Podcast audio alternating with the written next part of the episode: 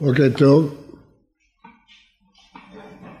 שמעיינים בפרשת השבוע שפותחת את ספר שמות, ספר הגלות והגאולה כדברי הרמב"ן, אפשר להסתכל על הדברים הגדולים, הגלות, הגאולה, הנבואה של השם למשה, אבל התורה לא מסתפקת בזה, היא מספרת גם הרבה סיפורים קטנים.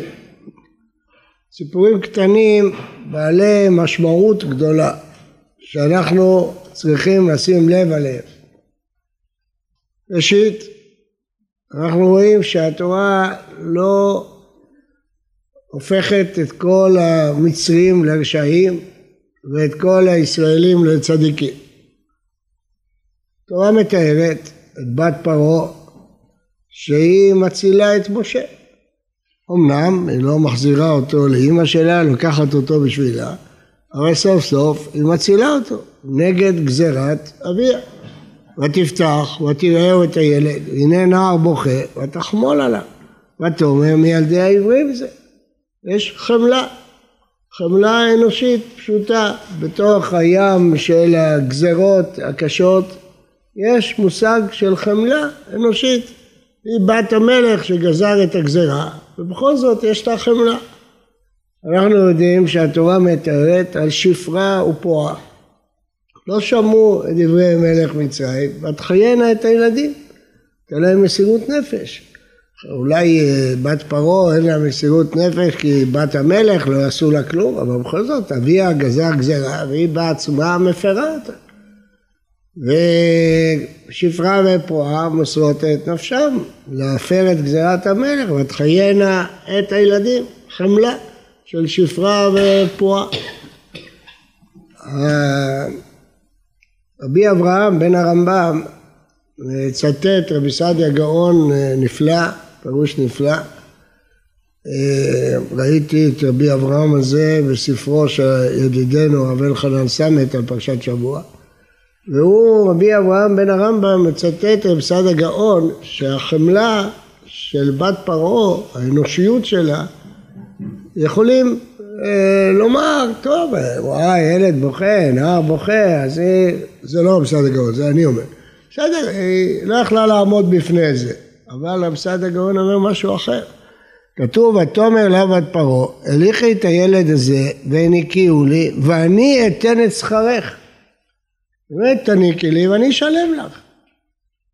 באה בת המלך, היהודים עבדים, עובדים, ומה אני צריכה להגיד לה, תבואי פה, תניקי את הילד, מה, איזה שכר, איזה כלום, גזירה, אם לא, אנחנו נהרוג אותה.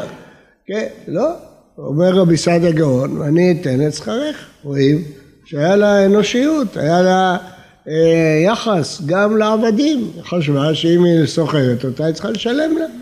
בדיוק הפוך באכזריות של אביה, וינום ועבידו אותם בפרך. היא אומרת, היא במניקה, היא משלמת לה שכר. אז רואים מכאן את החמלה, את האנושיות, את ההתנהגות. לעומת זאת, גם אצל היהודים התורה לא מתארת את כולם כצדיקים. יש שני אנשים עברים ניצים, הוא אומר לרשע, למה תכה רעך? גם בין היהודים, העבדים, היו מריבות. היה אחד רשע שהוא מכה את רעהו, התורה מציינת אותה. כלומר, חשוב לראות שהתורה לא הולכת אחרי מה שקוראים היום סטרי...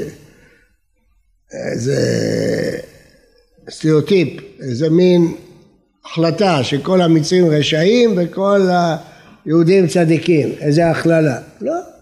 אם יש מצרית שעשתה מעשה חמלה, התורה מתארת אותו.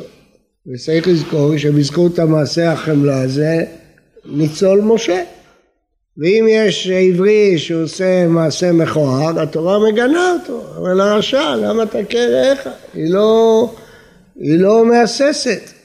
ואם היהודים האלה מסרו את משה למלכות, מעשה נורא, על שנה נוראה, התורה אומרת את זה. אכן נודע הדבר. זאת אומרת שהתורה מחנכת אותנו לא להסתכל תמיד דברים בשחור ולבן, כל אלה רשעים וכל אלה צדיקים. שים לב, גם בין הגויים יש אנשים בעלי חמלה, בעלי אנושיות, הוגנים, ייתן את שכרך, וגם בין העברים יש יהודים גם רשעים, למרות שהם אה, עברים ויהודים ועבדים, הם אה, רשע, למה תכה רעך? והתורה לא חסה ל... לומר את הביקורת כשיש לה, ולא חסה לשבח את מי שצריך לשבח כשיש לה. זה חשוב מאוד. עכשיו נשאל שאלה יותר כללית. התורה בתוך פרשת שמות מספרת את תחילת הגלות, תחילת השעבוד, אבל היא מקדישה מקום רחב ללידה, הגידול של משה רבנו. משה רבנו מכאן עד סוף התורה עתיד להוביל את עם ישראל והתורה מקדישה מחשבה מרובה לתאר את הלידה שלו, את הילדות שלו, את הגדילה שלו של מי שעתיד להיות הנביא שאין עוד נביא בישראל כמוהו, אין. ומה שהרמב"ם מגדיל בדרגתו של משה רבנו שכבר לחם לא אכל ומים לא שתה, איך אומר הרמב"ם, הוא שבר את כל המחיצות האנושיות. כבר היה דבק באלוקים בחייו, כמו מלאך, איש האלוהים. אז אנחנו מתעניינים לראות מה התורה בוחרת לספר על הילדות שלו. מה היא בוחרת? אז אפשר ב...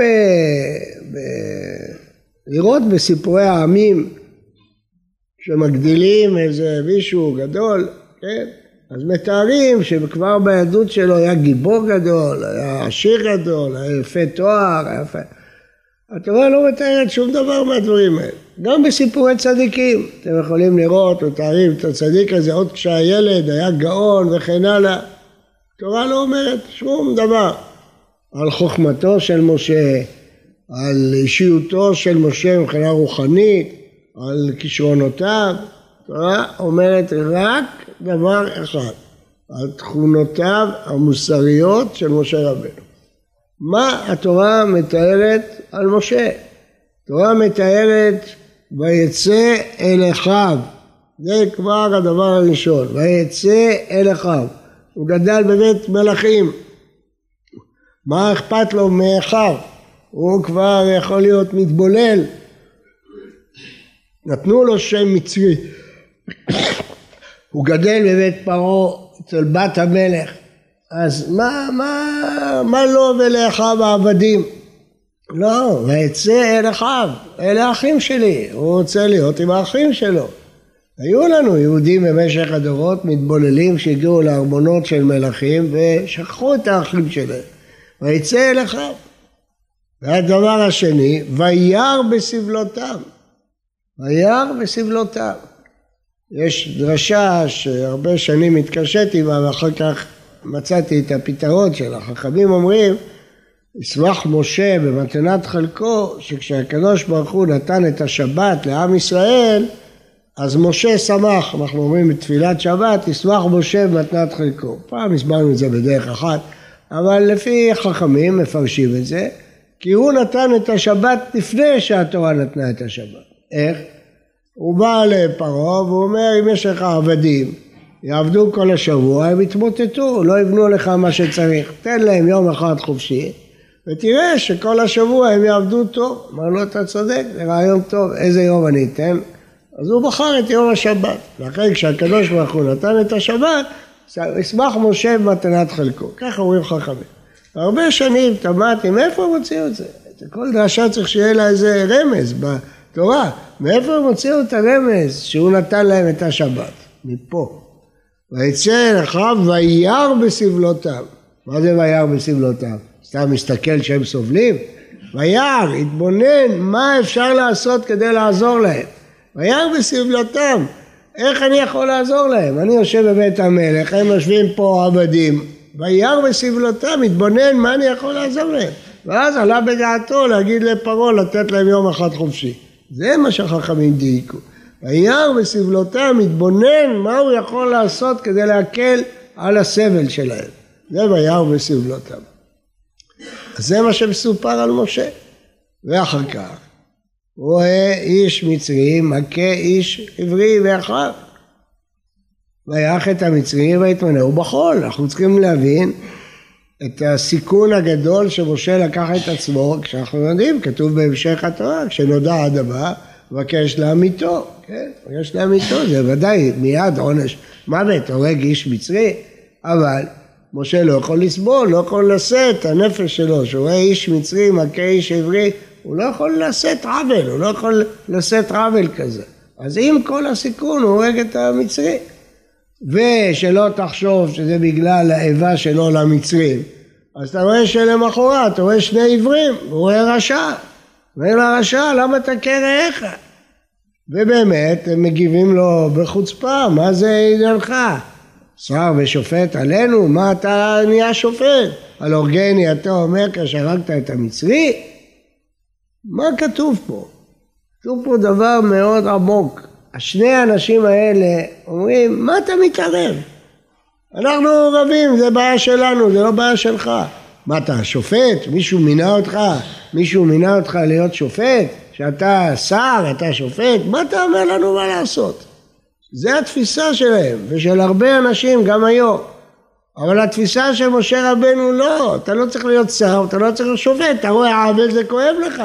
רואה העברי מכה את חברו, זה כואב לו, בלי שהוא שר, בלי שהוא... הם אומרים לו, מה זה עסק שלך? מה זה עניינך? אתה השופט שלנו, אתה השר שלנו, מי, מישהו מינה אותך להשגיח עלינו? הוא אומר לא, עוול אנושי זה לא תלוי בשר ושופט, זה תלוי בהתנהגות האנושית, הבסיסית של האדם. הוא רואה מישהו מכה ולא רשע, הוא רוצה להציל את הרשות ליד רשקו. וכמובן, אחר כך, בנות יתרו, הוא לא מכיר אותם, הוא לא יודע מה, לא רק שהוא לא מכיר אותם, הוא זר בארץ נוכריה, לא רק שהוא זר, הוא בורח, הוא בורח מעונש מוות, אז הוא צריך להיעלם, להסתיר את עצמו, לא לגלות את עצמו, הוא בורח. ובכל זאת הוא מתערב בסכסוך, הרי בקלות הרועים היו יכולים לשאול מי זה האיש הזה, להתחיל לברר עליו, ולהגיד, או זה מצרי, מי המצרי, והזה, ואז היה מגיע שוב לפרעה, היו תופסים אותו. הוא מסתכן, למה? הוא לא יכול לראות שהבנות האלה סובלות, רק משה ויושיען. הוא לא יכול לשאת את העוול הזה. ומה התורה מספרת על יתרו? גוי. כומר לעבודה זרה, מה התורה מספרת עליו? מספרת למה עזבתן אותו, כי אין לו ויאכל לחם, הכרת הטוב של יתרו, למה עזבתם אותו? בסדר, מה קרה? הוא ראה אנשים רבים, עזר, עזר להם. לא, אין דבר כזה. מישהו עזר לך, איפה הוא הכרת הטוב שלך? תזמין אותו הביתה, יאכל לחם. ושוב, יתרו מסתכן פה סיכון גדול. הוא מארח נידון למוות אצלו בבית. הרי ברגע שיתפסו את משה, מיד יבואו גם אל יתרו. אתה אירחת בבית שלך נידון למוות. אבל הוא לא מעניין אותו. הוא אומר, למה עזבתן אותו? זו שאלה למה עזבתן אותו שצריכה להדהד לכל אדם בראש. למה מישהו עזר לך? איך אתה עוזב אותו? מישהו עזר לך, אתה, אתה מתעלם מזה? איפה הכרת הטוב שלך? איפה התגובה שלך למי שעזר לך בעת צרה? למה עזבתן אותו? למה עזבתם? איך יכול להיות שעזבתם אותו? הקריאה הזאת היא עוד יותר חזקה מהקריאה קריאנה לא ויאכל לחם. למה עזבתם אותו? איך אפשר לעזוב אדם שעשה לך טובה? אז מה אנחנו רואים מכל השרשרת הזאת שתיארתי? מבת פרעה שחומלת על התינוק, נגד גזירת אביה, מבת פרעה שמשלמת שכר למנקת כמו שצריך, הגונה, ממשה שיוצא אל אחיו, שרואה בסבלותיו, ממשה שאומר לשני. לרשע למה תכה איך גם הוא רשע, שניכם רשעים. אומר להם למה, הוא מתערב, הוא לא חושב שהוא צריך להיות שר ושופט בשביל זה. ועד שהוא מושיע את בנות יתרו, ומהתגובה של יתרו בהקראת מה התורה מתארת בכל הפרשה הזאת? היא לא מתארת דברים של כישרונות גאוניים, היא לא מדברת על הנבואה של משה, איך הוא הגיע לנבואה, איך הוא הגיע לדרגה רוחנית גבוהה. היא מתארת רק דבר אחד לאורך כל הפרשה, את האנושיות, את החמלה, את המידות הטובות, שיש לגויים ויש ליהודים, אם זה של גויים, גויים, יהודים, יהודים, ולהפך, את המידות הרעות, מי שמך לשר ושופט, הרועים, שרואים בנות הם זורקים אותם כדי לשאוב, מציקים להם. אז התורה מתארת את המעשים האנושיים. למה? למה זה מה שהיא מתארת בגידול של משה? במקום לספר לנו על האכזריות של המצרים, על הנאמנות של עם ישראל להשם, ככה אנחנו היינו מתחילים את ספר שמות, בלי ספק, היינו מתארים את האכזריות הגדולה של המצרים, היינו מתארים את הנאמנות של עם ישראל להשם, שלא עוזב אותו, זה מה שהיינו עושים, ואם אתם לא מאמינים לי, תסתכלו במדרשים, זה מה שהמדרשים עושים, המדרשים אומרים משה נולד מהול, המדרשים אומרים שמשה היה מוכשר לנבואה, היה חכם כשפרעה נתן לו לבחור בין גחלים לבין משה החכמים מתארים את הגויים והאכזריות שלהם, את עם ישראל כמה היו נאמנים להשם, זה מה שהמדרשים מתארים, אבל זה לא מה שהתורה מתארת, התורה לא בוחרת לתאר את כל הדברים האלה, התורה בוחרת לתאר דברים אחרים לגמרי, בתוך הסיפור הגדול הגדול מאוד שהשם מודיע את שמו, דבר עצום, ו- ומתחיל פה תהליך עצום של גאולת ישראל ובניית, בתוך כל זה מה התורה בוחרת לספר? מעשים אנושיים של חמלה, של חסד, של הכרת הטוב, של רשעות, של אכזריות, זה מה שאלימות, זה מה שהתורה בוחרת לספר. סימן שזה עיקר הסיפור, וזה מה שהתורה רוצה לחנך אותנו. שנבין שעיקר הסיפור זה לא האידיאולוגיות הגבוהות, עיקר הסיפור זה המידות האנושיות, המעשים אה, שאם אתה בן אדם או אתה לא בן אדם, אתה חומל על ילד בוכה או אתה מתעלם מילד בוכה, כמו שאומרים האחים על יוסף, כן, צרת נפשו, כשהוא התחנן אלינו, על כן בא, לא שמענו, והתחננו אלינו, כשהוא בכה לא שמענו לו האם אתה שומע מישהו שבוחר? אתה לא שומע, אתה חומר לו, האם אתה משלם שכר או שאתה מתעלם מזה, האם אתה מושיע את הבנות והרועים או לא, זה מה שהתורה מספרת. למה? כי רוצה לשים את הזרקור על המעשים האלה, לא שהמעשים הגדולים לא חשובים, חשובים מאוד, אבל בסופו של דבר משה רבנו נמדד לפי האנושיות שלו, לפי האופי שלו אילולא הוא היה עומד במבחנים האלה הוא לא היה ראוי להיות משה רבנו, זה מה שהתורה אומרת לנו בעצם. שמעמידים אותו פה במבחנים, באיזה מבחנים? לא מבחנים נבואיים, במבחנים אנושיים, פשוטים, של חמלה, של חסד, של רחמים, ובהמשך, נוסף לזה, הענווה. בוחנים אותו, איך הוא יגיב כשממנים אותו להיות המושיע של ישראל. אז מה הוא חושב? מה הוא חושב בשעה הזאת? מי אני? מי אני כאליכם פה? מי אני? זו התשובה של משה רבנו. התורה אומרת משה ענב מאוד מכל האדם אשר מי אני? במקום להגיד לקדוש ברוך הוא הנני, הנה בחרת בי הנני, לא. הוא אומר מי אני? מי אני בכלל? שאתה, מי אני? אני כלום. מה אתה בוחר בי? מה פתאום? ואחר כך הוא אומר שלח ביד תשדי, אהרון, למה אתה בא אליי? לך לאהרון. זה מה שהתורה מתארת על משה רבנו. זה שהתורה בוחרת לתאר את כל הדברים הללו, זה מפני שהיא רוצה להגיד לנו שהדברים האלה הם עיקריים, הם העיקריים. וגם אחר כך, במראה הנבואה הראשון שמשה רבנו זוכר, כתוב, והסתר פניו מהביט אל האלוקים. הוא מצטנע, הוא מסתיר את פניו. הוא יודע שהוא לא ראוי, לא, לא מסתכל על מה שהוא לא ראוי, הוא לא בדרגה שלו, הסתר פניו מביט אל האלוקים. למה? בגלל שהוא צנוע, בגלל שהוא ענב, הוא אומר מי אני? מי אני בכלל שאני יכול? וככה צריך לבחון את האנשים.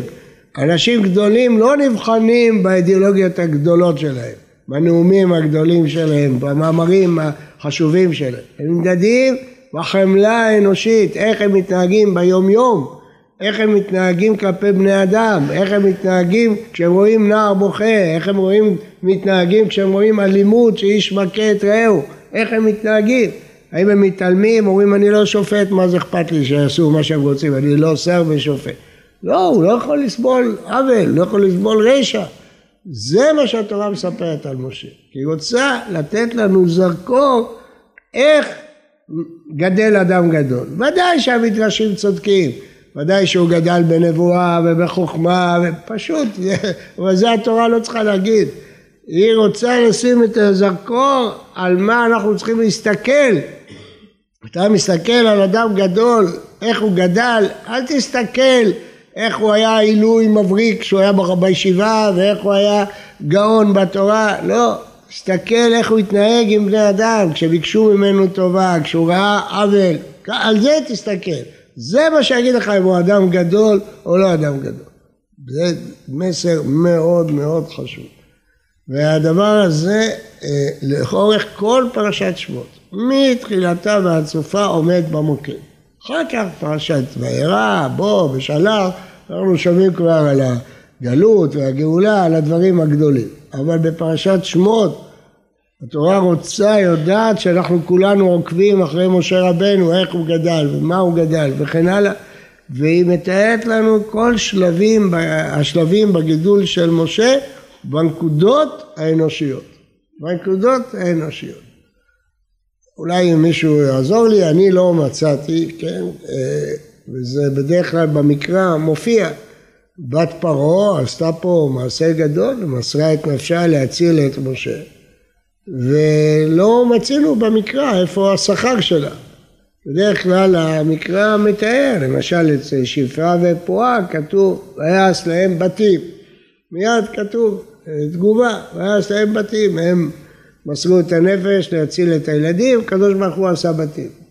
לא, אני לא מכיר, אולי אתם יודעים, אני לא מצאתי רמז במקרא מה התגובה לבת פרעה. אצל יתרו, כן, מצאנו, בזכות הכרת הטוב, הוא התקרב, נהיה חותן משה, הגיע, לה, הכיר את האלוקים, זכה בזכות המידה הטובה שלו. אבל אצל בת פרעה, על החמלה שלה וההוגנות שלה, לא, לא מצאנו, אני לא מצאתי, זה לא אומר שאין, צריך לחפש. לא מצאנו במקרא רמז מה, מה, איך התורה מתייחסת אליה, איך היא מגיבה, לא כתוב. איך התורה מגיבה על המעשה שלה, כן? לא, לא, לא נאמר, לא נאמר. נכון, אני מדגיש שוב, היא לא החזירה אותו לאימא שלו, היא לקחה אותו לבן, אבל סוף סוף היא הצילה אותו ממוות, סיכנה את עצמה, וזה היה ידוע שהוא יהודי, הרי עובדה, ויצא אל אחיו, כולם, כולם בארמון ידעו שהוא ילד יהודי, וכולם ידעו שפרעה גזר להשליך ליאור, ובכל זאת אה, היא הגנה עליו, יש להניח שרצו להרוג אותו והיא הגנה עליו, בגללה לא עשו לו כלום, כלומר היא בכל זאת עשתה מעשה גדול של חמלה ושל מסירות נפש ואני לא מצאתי במקרא רמז על ה... זו שאלה שצריך לחפש, אבל הדגש, או מה שקוראים היום הפוקוס, הזרקור שהתורה מטילה בפרשת שמות זה על המעשים האנושיים. הרלב"ג מוסיף עוד דבר מאוד מאוד יפה ומעניין. הרלב"ג אומר שאיך התחיל המראה הראשון של נבואת משה. אצל אברהם כתוב שהקדוש ברוך הוא נגלה אל אברהם, אמר לו לך לך בארצך. כל הנביאים, הקדוש ברוך הוא נגלה לירמיה, לישעיה, אבל איך היה המראה הראשון של משה? הוא ראה מראה. מה? סנה בוער באש, והסנה איננו כאן. הוא ראה מראה חריג. ומה הוא אמר?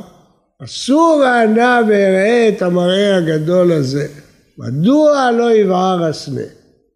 אומר הרלב"ג, בהזדמנות זאת, להמליץ לכם לקרוא פרשת שבוע עם רלב"ג ברוך השם הישיבה שלנו הוציאה את זה במהדורה יפה, מבוארת, כדאי לקרוא, יש שם פנינים רבות.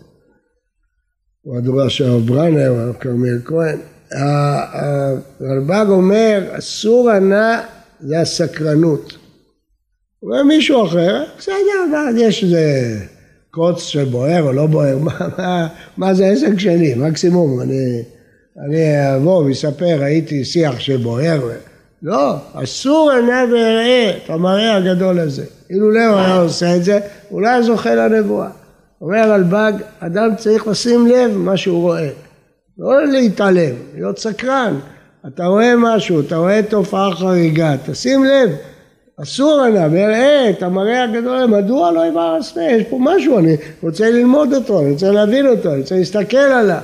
לא ללכת כמו סומה בערובה וכמים זורמים ולהתעלם מכל מה שקורה בעולם. קורה משהו בעולם, אתה צריך להתבונן, אתה צריך להסתכל, אתה צריך להבין.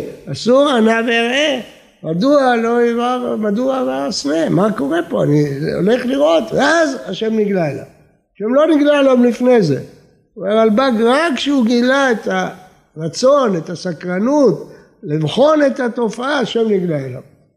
זה לומד הרלב"ג מה החשיבות הגדולה של האדם, הרי כל המדע וכל החוכמה וכל זה התפתחו בעקבות הסקרנות, בעקבות השאלות, בעקבות שהאדם מסתכל, וגם החיים הרוחניים, ממה מתחילים הרוחניים? ממה אברהם אבינו גילה את הבורא? שהוא ראה את השם בזורחת ושוקעת והגלגל מסתובב, מי, מי עשה את זה? מי ברא אלה? אם אדם לא מסתכל, לא אכפת לו, חי כמו בעל חיים, אוכל ושותה ומתענג על החיים, לא שואל שאלות, מאיפה הנשמה שלי? למה הקדוש ברוך הוא נתן לי נשמה כזאת יקרה, חשובה, בשביל לאכול ולשתות אני צריך נשמה, בשביל חיי גוף אני צריך חיי רוח, בשביל מה השם נתן בי רוח כזאת? מה הוא רוצה ממני? מה המטרה של החיים? בשביל מה אני חי? אם אדם לא סקרן, לא שואל שאלות, אז הוא חי ככה כשוש שוטף במוצאתו, סוס רץ למלחמה, לא מסתכל ימינה ושמאלה, זה לוקחים אותו למלחמה. חברים שלו נהרגים, הוא הולך, סוס רץ, לא מסתכל, לא בודק, לא בוחן, לא שואל. אז הוא אומר מסילת ישרים, אדם הולך כמו סוס, אדם צריך לעצור, לא, הוא לא סוס, הוא בן אדם, תנו לו שכל, תנו לו עיניים לראות, אוזניים לשמוע, נתנו לו להתבונן, נתנו לו להסתכל, נתנו לו לראות את דברים חריגים. זה מה שאומר הקדוש ברוך הוא לעם ישראל ובסוף המדבר כשהוא מתלונן לא נתן לכם השם עיניים לראות ואוזניים לשמוע עד היום הזה מה אין לכם עיניים? לא ראיתם מה קרה פה? לא ראיתם קריעת ים סוף? לא ראיתם מעמד הר סיני? לא שמעתם ולכם אוזניים לשמוע? כן, אדם יכול לעבור את כל החיים בלי להסתכל, בלי לראות, בלי להתבונן, בלי לשמוע אז הוא לא יכול להתפתח אסור עליו, ויראה המראה הגדול הזה. אדם צריך לשאול את עצמו, מה קרה פה במאה השנים האחרונות? שהקדוש ברוך הוא יחזיר אותנו לארצנו, בשביל מה? מה, מה? מה הוא רוצה מאיתנו? למה עוד פעם הארץ פורחת? למה הקדוש ברוך הוא הפריע את... צריך לשאול, הוא לא צריך לחיות את החיים הגופניים שלו בלי להתבונן סביבו, הוא צריך לשאול מה נועדתי, מה המטרה שלי, כלומר הקדוש ברוך הוא ברא אותי. גם צריך להתבונן מה חובתו בעולמו. זה מה שאומר הרלב"ג. אסור עיניו ויראה. זה מתחיל בזה שאדם מתבונן, אדם מסתכל, אדם שואל, אז הוא יכול להגיע, אז הוא יכול להתפתח, אז הקדוש ברוך הוא נראה לו ונגלה לו בנבואה, רק אחרי שהוא גילה את הסקרנות. מכל הדברים האלה אנחנו למדים על מה התורה לוקחת את עינינו בפרשת שמות, על מה להסתכל, על מה להתבונן. ומה קובע בסופו של דבר את גידולו של אדם גדול, המושיע של ישראל. שבת שלום וברכה.